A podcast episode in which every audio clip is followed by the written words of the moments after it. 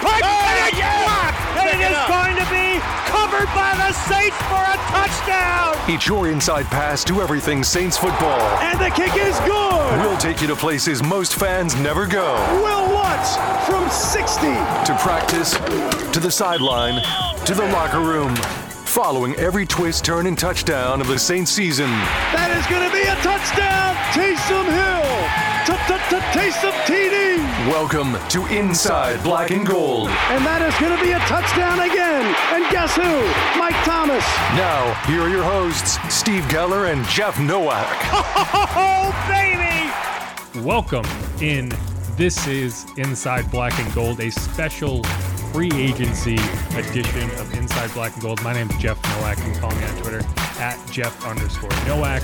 Wherever you're listening, make sure to hit the subscribe button if you haven't already. I get asked a lot how people can help us out because obviously we don't charge for this.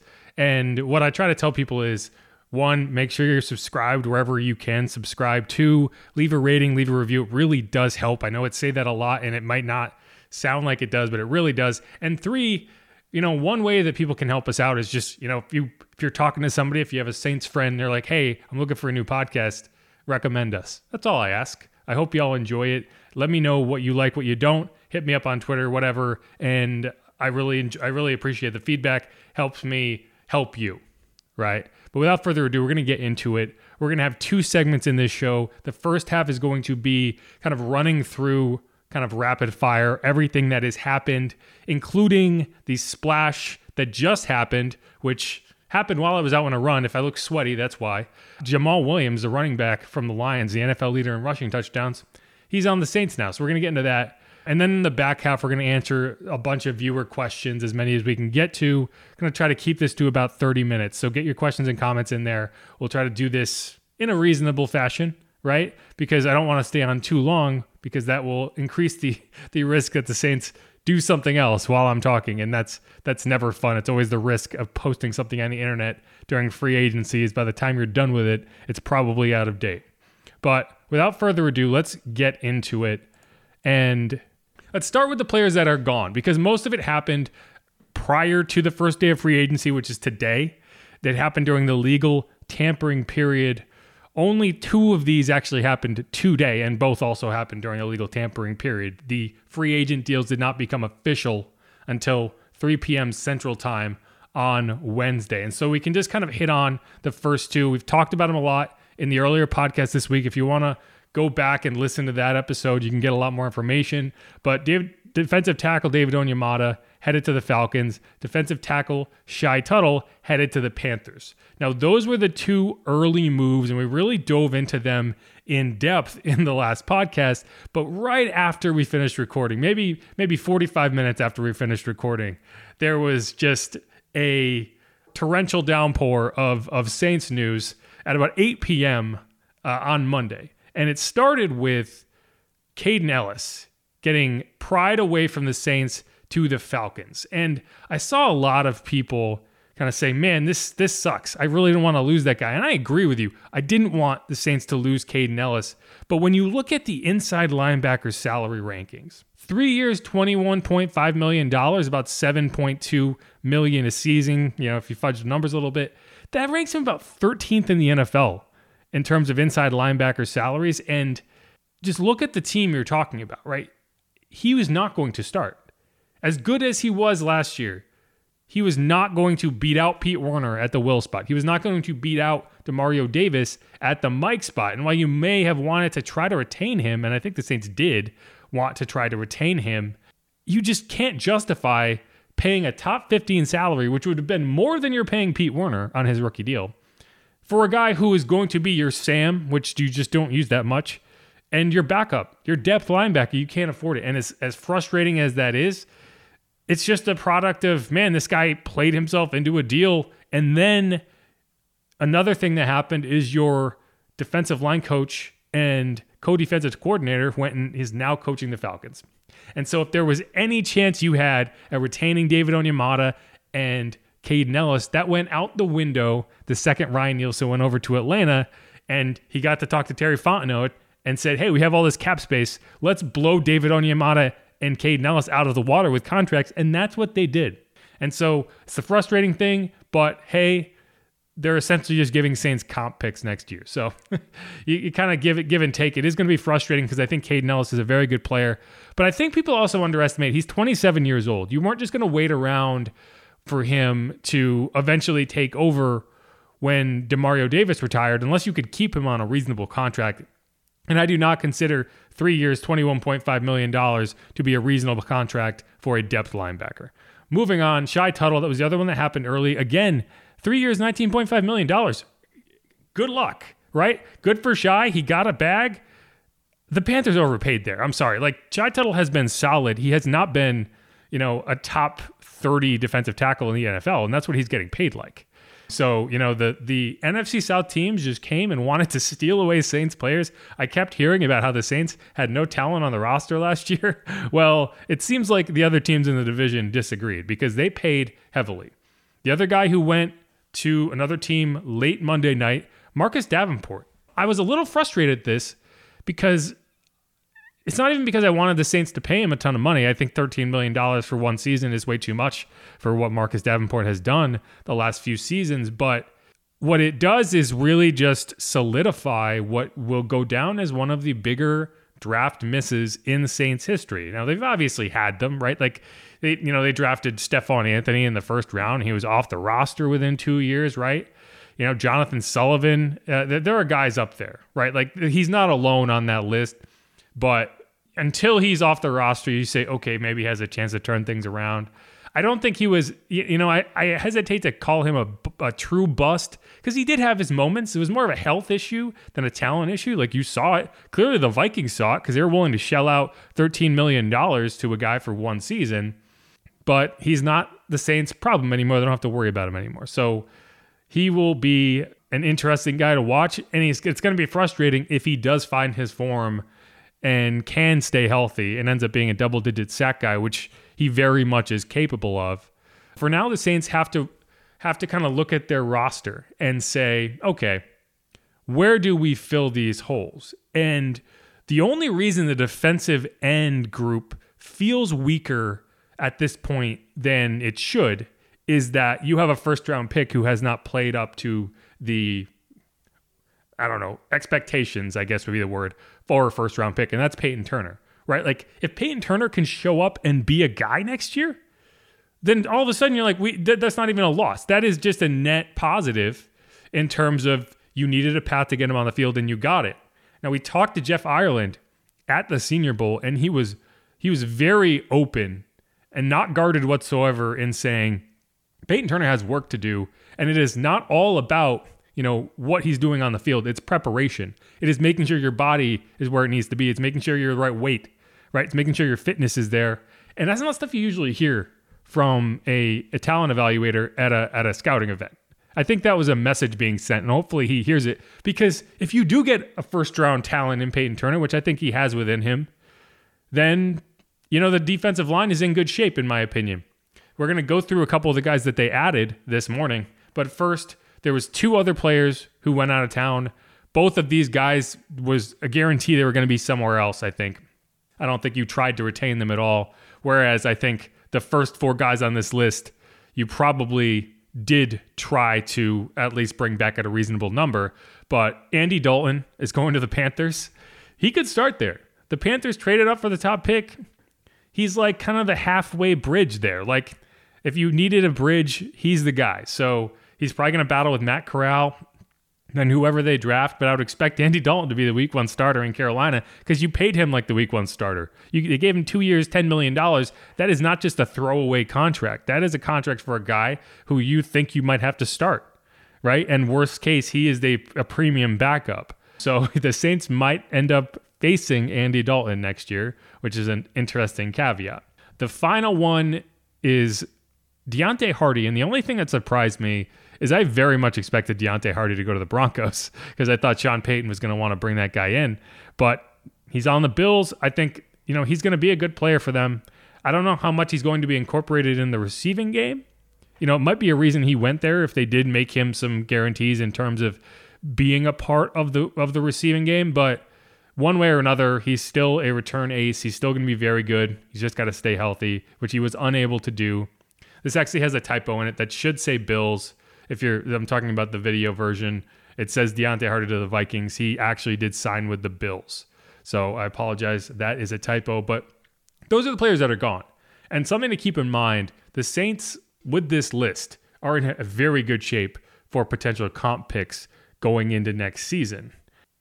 The maximum you can get is four in terms of comp- compensatory selections. The way it kind of stacked up with the free agents leaving, they would be looking at about two fourth round picks and two seventh round picks, which, you know, for a team that doesn't get a lot of comp picks, that would be a big addition.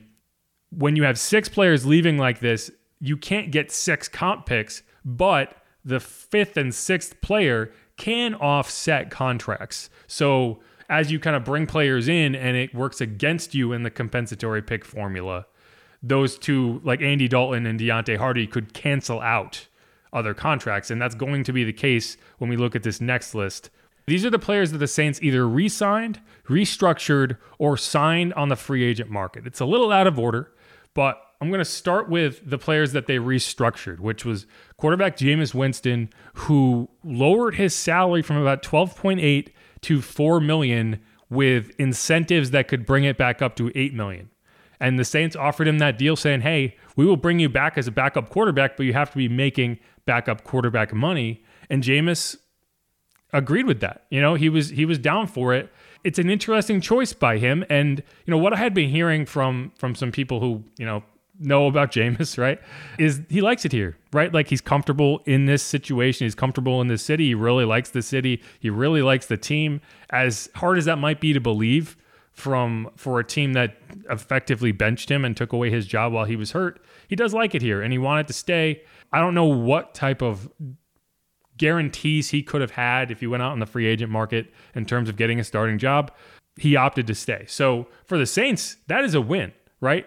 You don't have to worry about your backup quarterback. You know he's here, he's on a reasonable deal. And if Derek Carr does go down, then you feel very comfortable if you have to turn to Jameis Winston. And this is a team that understands about needing a backup quarterback. If you go back to 2019, the Saints have played 66 games. 33 of those have been started by a quarterback who was not your week one starter. Now, that's a little skewed by the fact that Andy Dalton, by the end of last season, was effectively the starting quarterback, but he was not the week one starter. So, half of your games since 2019 have been started by someone who you did not go into week one saying, This is our guy. Now, that group is made up of obviously Andy Dalton, who started 14 games, Taysom Hill started eight, Trevor Siemian started five. Teddy Bridgewater started five, and Ian Book started one. I'm going off memory. The math might not add up there. I think Siemian might be four, but well, we'll see. I, th- I, get confused by that Week Seven game with the Bucs where he finished it, but he didn't start it. So that number might be up. But the point stands. This is a team that understands it needs a backup quarterback, and I have a very good one in Jameis Winston. The news that broke yesterday, shortly after that, Michael Thomas is coming back to town. If you had asked me three weeks ago, even whether uh, like the percentage chance I would have given this, I would have said maybe 15, maybe 20. But then the Saints signed Derek Carr, and we all saw Michael Thomas said, Thank you, Jesus. And Derek Carr went up there and talked about his conversations with Michael Thomas and just really talked like a guy who fully expected to be throwing him the football. And from that point on, you know, it was it really just felt like a matter of time. And I think $10 million is a reasonable number. He needs to stay on the field. You know, that's the thing. Like, I love Mike Thomas. I'm glad he is back.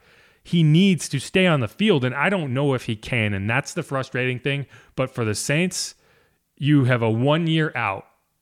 And if he if it works out, great. If it doesn't, you know, you're back in the same boat. But either way, you are you are still bringing him in, working him in with Chris Olave and Rashid Shaheed, and for a team that you know the head coach after the season said, "Hey, we need a contested catches guy."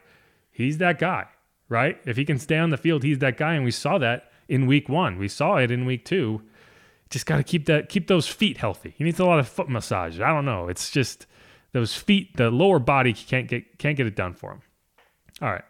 So the other returning players, and we don't need to get into these guys a ton because we talked about them previously. Tight end Juwan Johnson, two years, twelve million. That's a that's a really good deal for him.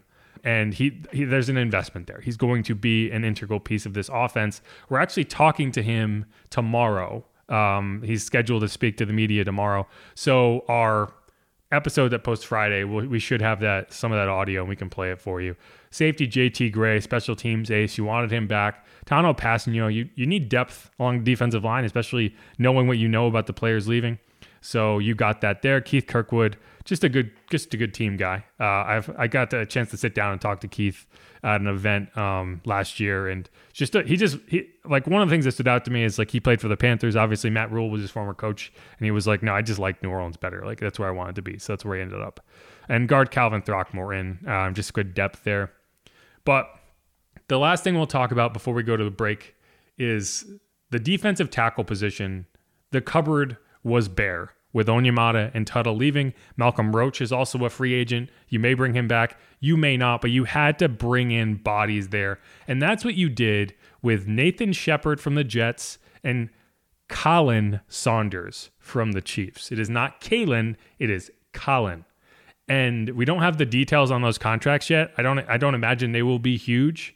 But I do think that Colin is a really interesting player. He had rave reviews from you know, his teammates on the Chiefs. Pat Mahomes was tweeting at him saying he'll miss locker room basketball. These are big dudes. Colin Saunders was out there doing backflips at the Senior Bowl a few years ago. Um, these are both Senior Bowl guys. That trend continues. I- I've said this a few times. One of the things Mickey Loomis told me is that one of the reasons they scout everybody is because when they become free agents and they have a good grade on somebody from four years ago, they're going to bring him in. And I guarantee you that's exactly what this was for both of these guys. The Saints got a really good look at him at the Senior Bowl in 2018 and 2019, and they became free agents and they went after him. They're both guys that I think if you're the Saints, you're projecting, okay, they did X amount with these teams, they can do a lot more for us right? I don't know if they're going to be the guys you put in there as a, as a starting role. I don't think you're going to make any more big splashes in free agency, but I still think at either 29 or 40, you need to be looking at defensive tackle hard. These two signings, I think, make you feel a little better if you don't make that pick at 29. If there's someone you fall in love with and it's not a defensive tackle at 29, you feel a little more comfortable now because I do think these guys are quality players and uh, you're, you're going to go from there. But the final signing and the one that everyone should be a lot a lot more excited about than a couple defensive tackles that you you probably won't hear their names very much.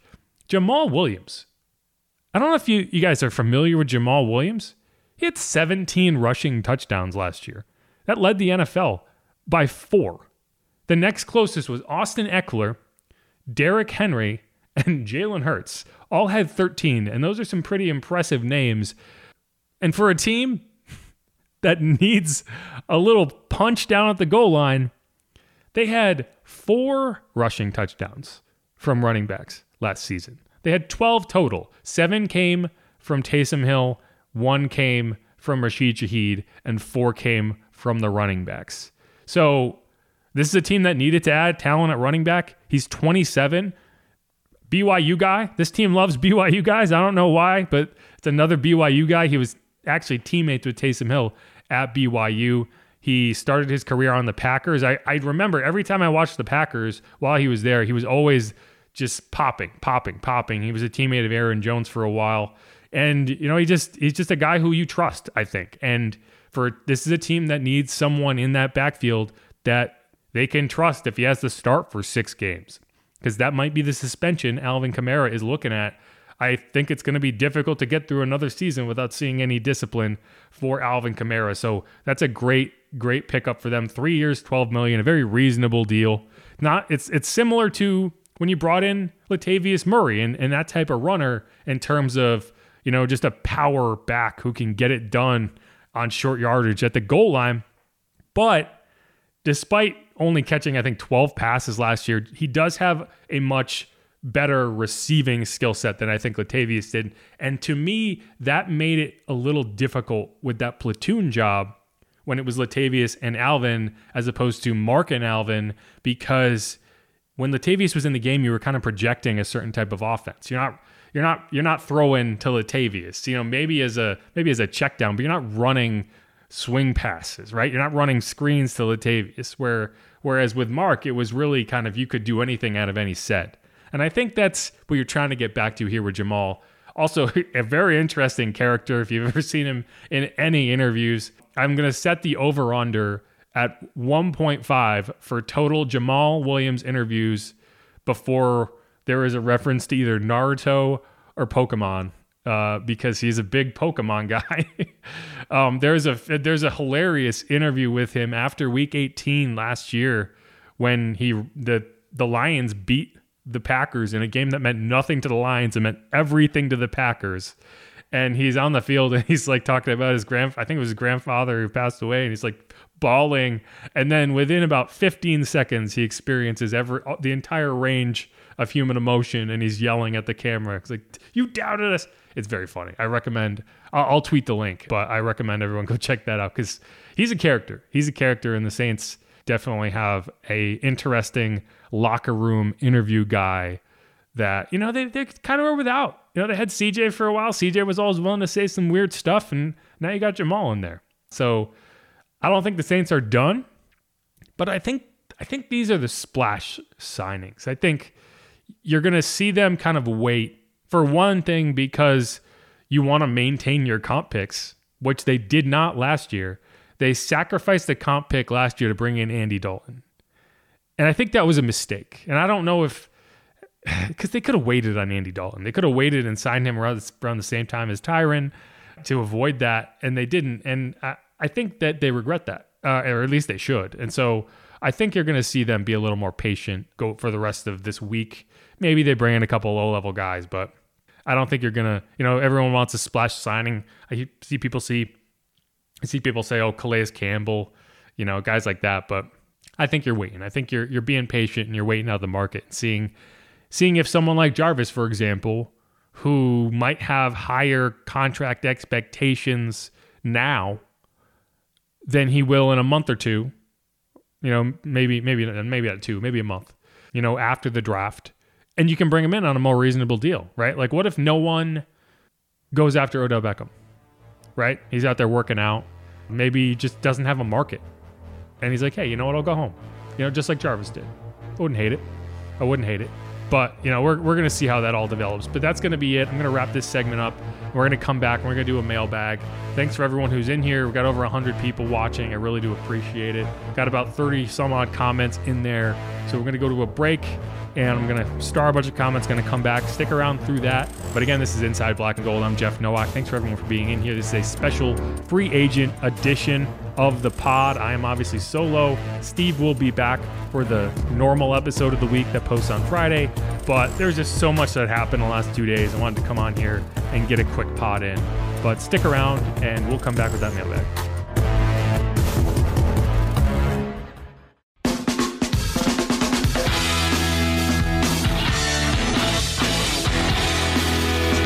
And we're back here on Inside Black and Gold. I'm to leave the signings up to my right. Derek Carr is not on there. Um, obviously, he should be. I was just looking at the signings that happened the last couple days, plus, you know, some of the re signings. But hey, you know, this is what happens when the Saints make a signing at 7 p.m. and I have to scramble here. But we're going to go through uh, a mailbag and we're going to get into some questions that y'all had kind of going through questions, comments. You know, it's a it's it's it's a whole it's a whole thing. 504 co, not a question, but we win in the South for sure.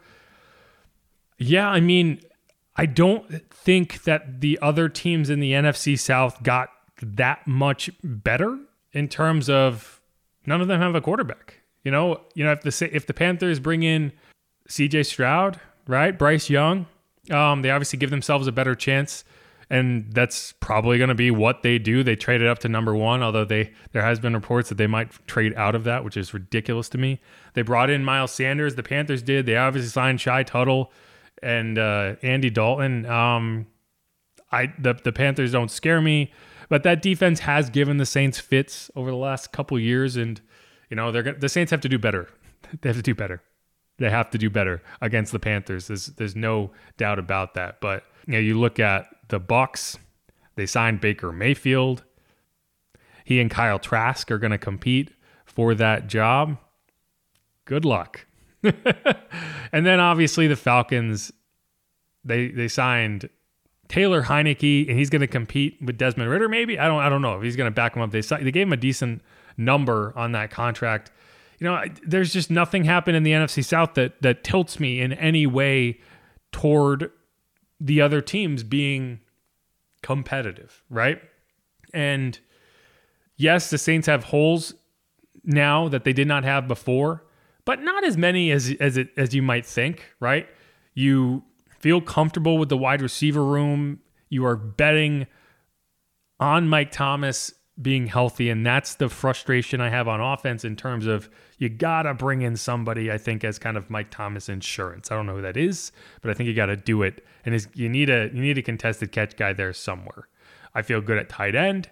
I feel good at running back now. I think you still draft a guy just because you're gonna if if Alvin does get suspended six games, you need someone who's gonna be your RB two. And I don't know, maybe yeah, you know, maybe that's Eno Benjamin. Maybe I don't know. I think if it was gonna be Eno Benjamin, you would have played him more late in the season. But that's gonna be something to watch. I still want Tyjae Spears. I'm trying. I'm still trying to uh, speak that into existence. But yeah, I mean, you go through all the positions, you feel better at quarterback, offensive line. I think you need to shore up the interior line, but you feel good at the tackle positions. It'll be interesting to see if they bring James Hurst back. I think you want to, because I think having a swing tackle who can also play guard, you know, that's that helps.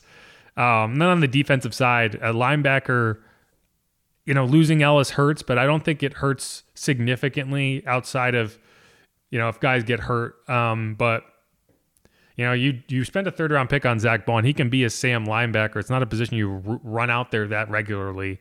And then you just got to hope that Pete Werner and Demario can get through the season healthy. Maybe you draft a guy, maybe D'Marco Jackson, fifth round pick at Appalachian State last year, can stay healthy and get on the field and have an impact. I think you also bring back Andrew Dow, right?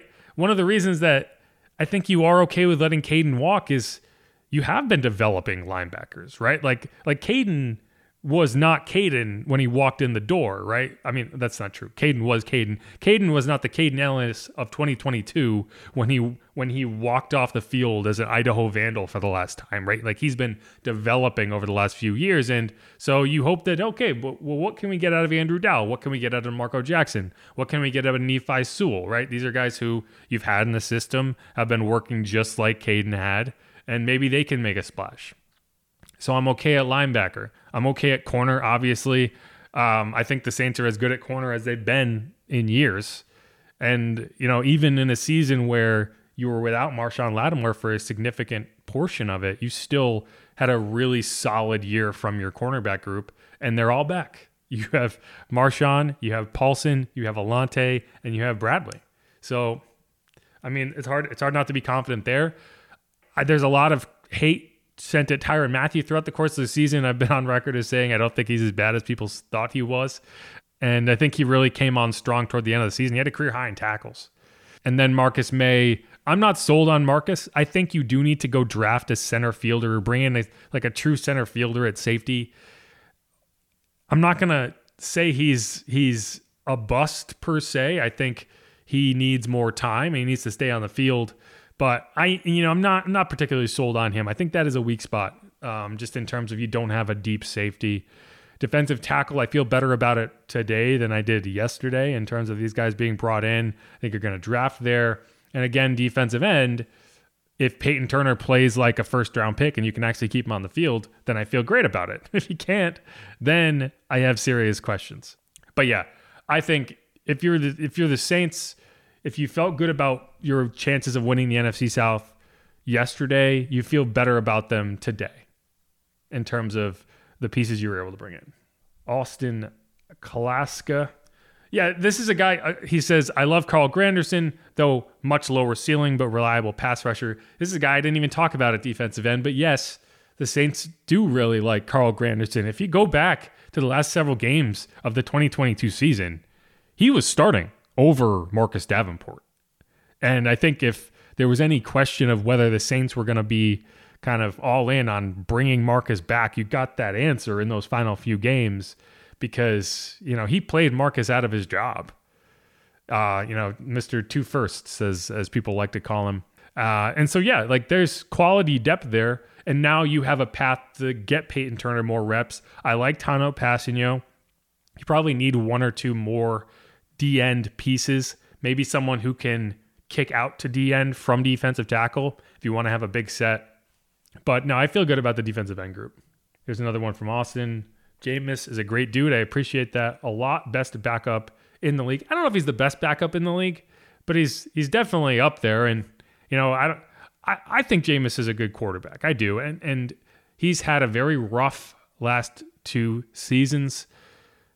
You can't do anything about getting hurt, and he's he's gotten hurt. You know, that knee injury was brutal, and then I think that foot injury. People underestimate how significant that was. Like everyone talks about the back injury. I honestly don't think the back injury was a big issue. It was the it was the knee injury. I'm sorry, the foot injury that really made it difficult for him because he couldn't move. He he couldn't protect himself and get out of get get out of harm's way. And that was what made things really difficult in the Panthers game. And when you see people very, very critical of Jameis, a lot of it is centered around the Bucs and Panthers game. And it, it makes me upset because we did see good Jameis. We saw it in the fourth quarter against the Falcons. We saw it a majority of the time in 2021. And, you know, I, I think it's like I, I did a whole long segment about how he deserves credit for how maturely he handled this the entire situation last season and losing his job while he was hurt. And this is another example of that, right? Like I don't understand why he gets so much hate sent at him. You know, maybe he's not as good of a quarterback as as you want him to be. Maybe he's not as good of a quarterback as he might have been expected to be coming out of college as a first round pick, a number one overall pick. But I mean, what does a guy have to do to to to not get you know constant constant hate on the internet other than just be a good teammate and and and do his job anyway? No, I I think it's the Saints were are fortunate that they were able to to keep not have to figure out their backup quarterback situation and have it solved like that. Like they didn't want to have to go out and spend ten million dollars to bring in Andy Dalton, right? Like that that would have been great. And if they had to cut him, they would have only saved four million against the cap. So they he actually helped them save an extra four million dollars against the cap by sticking around. So, you know, I don't I don't get the hate for Jameis. Um, I think he's just a good team guy, and the Saints got lucky there. Hungry Panda Studios. That's quite a it's quite a name. It says Lions fan here. I don't don't wouldn't a lion eat a panda? I don't know says, You guys got a good one. Treat them all. He's talking about Jamal, Jamaal Williams. I, I'm a Jamaal Williams fan. I was glad to see they were able to get him. I think on this podcast a few weeks ago, we, in a mailbag session, someone said, Should the Saints go after Jamaal Williams? And I think at the time I said, Yes, but I don't know if they can afford him. Because when you rush for 17 touchdowns in a season, um, you're going to get paid. And you know, fortunately, he he kind of came in a range. He got a decent contract, not a not a huge contract. And uh, yeah, I think he's he's a great he's a great addition. The Keeping It Real Who Dat Sports Podcast. Go check him out. It says Saints won day one of the official free agency signing period. One day after losing DTs Tuttle and Onyemata, you replace them with Saunders and Shepherd. Then you go out and sign the NFL TD leader. Then he goes on to say it's a B grade, but it's a solid B. These are solid signings. I agree with that. I mean, you were never going to make big splashes here if you're the Saints. And if you're Nick Wright, you would say it's because of the way you manage the cap. If you're living in reality, you would say it's because you don't need to go make big splash signings, right? That's the thing is like everyone gets excited for these massive signings. Everyone gets excited when you overpay and you reset the market. Those deals typically are mistakes. Like when you go down the road and you say, man, they they paid Ndamukong Suh a record amount, blah, blah, blah. And then all of a sudden you are out of balance at the defensive tackle position for five years. That hurts you down the road, right? That's not a good thing. You don't want to be the team that does that. And that's what bothers me. And I, I need to stop responding to Nick Wright on Twitter. But like my my annoyance with the arguments, and I know that's not what this this question was about. It's like you either do it or you don't, right? Like you either pay too much to go get David Onyemata, or you let him walk. But if you sign him and then it's like, well, just an irresponsible franchise, they're just throwing out money and kicking the can down the road. Or if you let him walk, It's an irresponsible franchise. This is what happens when you when you can't afford people. So it's like you can't have it both ways. Either you think you should hand out big contracts or you don't. And I think the Saints have done a good job this season of not overreacting to a exploding defensive tackle market, not overreacting to Ryan Nielsen ballooning the value of their own free agents just by the sheer fact that he's not there anymore. Um, and so, you know, I, I think the, these are two quality guys. You look at the tape and, and they really do um, kind of pop out. I haven't got a chance to look too much into it, right? Like this is all 24 hours, not even. So we're going to learn more about these guys. I'm sure we'll, they'll be made available to the media in the next few days or so once they get into town. And they actually sign these contracts. But no, I think I think these are two two really intriguing guys. Another Canadian. So you have managed to replace the Manitoba Mauler with I think he's from Ontario, maybe I don't know. But no, I agree. Not the not a not a huge day, not a massive day, but you got the pieces you needed, and that's a good thing. KD says he's a big anime fan. I love Jamaal. He's hilarious. Plus, he puts his heart out on the field. He is funny. He is a funny guy. Um, and like I, he just like you will hear him talk about Pokemon uh, and, and Naruto by the by the time the year is done. Mark my words. D. Granger says Mickey is taking charge of things instead of, thing, instead of letting things just happen. I like this approach. Who dat? You know, I, I don't know if he is necessarily taking charge of things. I think he's just allowing the market to dictate the value, right? Like, and if the value is is too high, you you move on and you say we have really good grades on these guys. We're going to go get them we can get them at decent at a decent number and you and you go from there. I don't like seeing i don't i don't want to say like but you don't want to be the team that signs kenny golladay to a huge contract and you don't really understand kenny Golladay. you're just doing it because you can and that's what you see with like the falcons is they have all this money but like you you have it now because you've kind of reset but in three years you're to be like, man, we just paid Jessie Bates $60 million. Why, why did we do that? You know, we, we just paid Kaden Elliss like a top 10 linebacker. And while he might be very good, is he a top 10 linebacker? I don't know. You paid a 30 year old David Onyemata like a top 10 defensive tackle. Is he a top 10 defensive tackle or did you just have the money? And I think that's where you kind of see that balance uh, shuffle. But, you know, you look at the kind of climbing numbers on the salary cap and on and on the kind of positional rankings. And you know, it it only makes the Saints approach seem smarter because you're maximizing that money when that money goes farther. Right? Like by the time you have a chance to spend that money in 3 years, you're going to be spending $10 million more at that position rather than what you were able to do now. So uh, I, I think it's a I think the approach he's taking and the Saints are taking this year is a good one. Randall Alfrecht Jamaal Williams lived in the end zone last year. He really did. 17 touchdowns is remarkable for a guy that probably isn't the best wasn't the best running back on his team. It was a very it was a very LeGarrette Blunt type season, if you remember that guy. Austin Kloska says we need a rangy safety for the future. I, I agree. I think you need to try to find one in the draft. Gorilla Man Joe, Atlanta has gotten better on defense. Getting two good players from us will make a difference. Sure, I agree. I think they did get better on defense, but you know, they spent heavily to get better on defense. And I don't know if they got better by enough to be competitive. And that's where it's like, where's the balance there? Like, are you ready to win? Because these are these are these are contracts you're handing out as if you're ready to win, and I just don't know if they are. Like you don't like I don't know if you're ready to win until you have a quarterback in there, and I don't think that Desmond Ridder is the guy. And even if he is, like, I don't know if he's ready to win at the level that would make sense to spend $60 million on a safety. I don't know.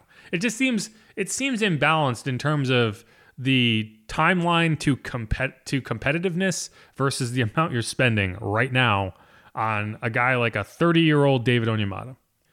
Austin Kloska here, Tyjae Spears in the fourth, and Kayshon Boutte in the second would be nice.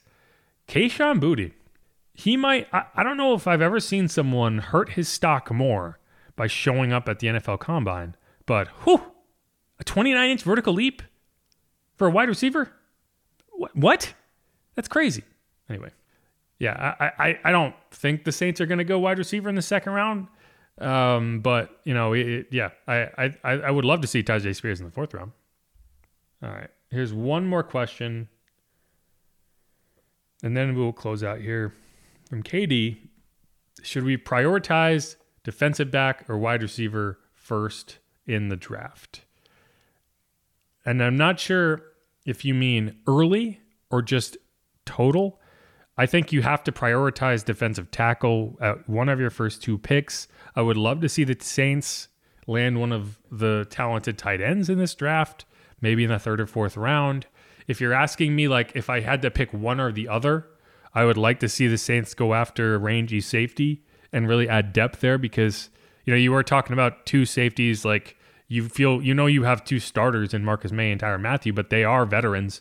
Um, you know, like you want to have depth behind them and young depth that you can develop with a Tyrann Mathieu, with quality veterans. So I would go f- first for a defensive back, just because you know you you have two young wide receivers who you're still developing, so you don't feel like you need that. But you know, if someone you really love falls to you in the fourth round, I, I could see them going after it. But all right. That's going to be it for this edition of Inside Black and Gold. I'm Jeff Nowak. Thanks everyone who listened, who chimed in a comment. Always appreciate everyone who watches these because it makes me feel a lot better about myself. Thanks. Um, but all right, if you haven't subscribed, make sure to do that. Keep an eye out for the next episode of the week, which we post on Friday. Um, we're gonna Steve Geller will be back, and we're gonna get into a lot more of, you know, kind of the impact. I'll have more time to digest some of these signings. Hopefully, we'll be able to talk to one or two of these signees. I can't wait for the Jamaal Williams interview. It's gonna be hilarious, and uh, and it's gonna be a good time. But all right, y'all, be easy.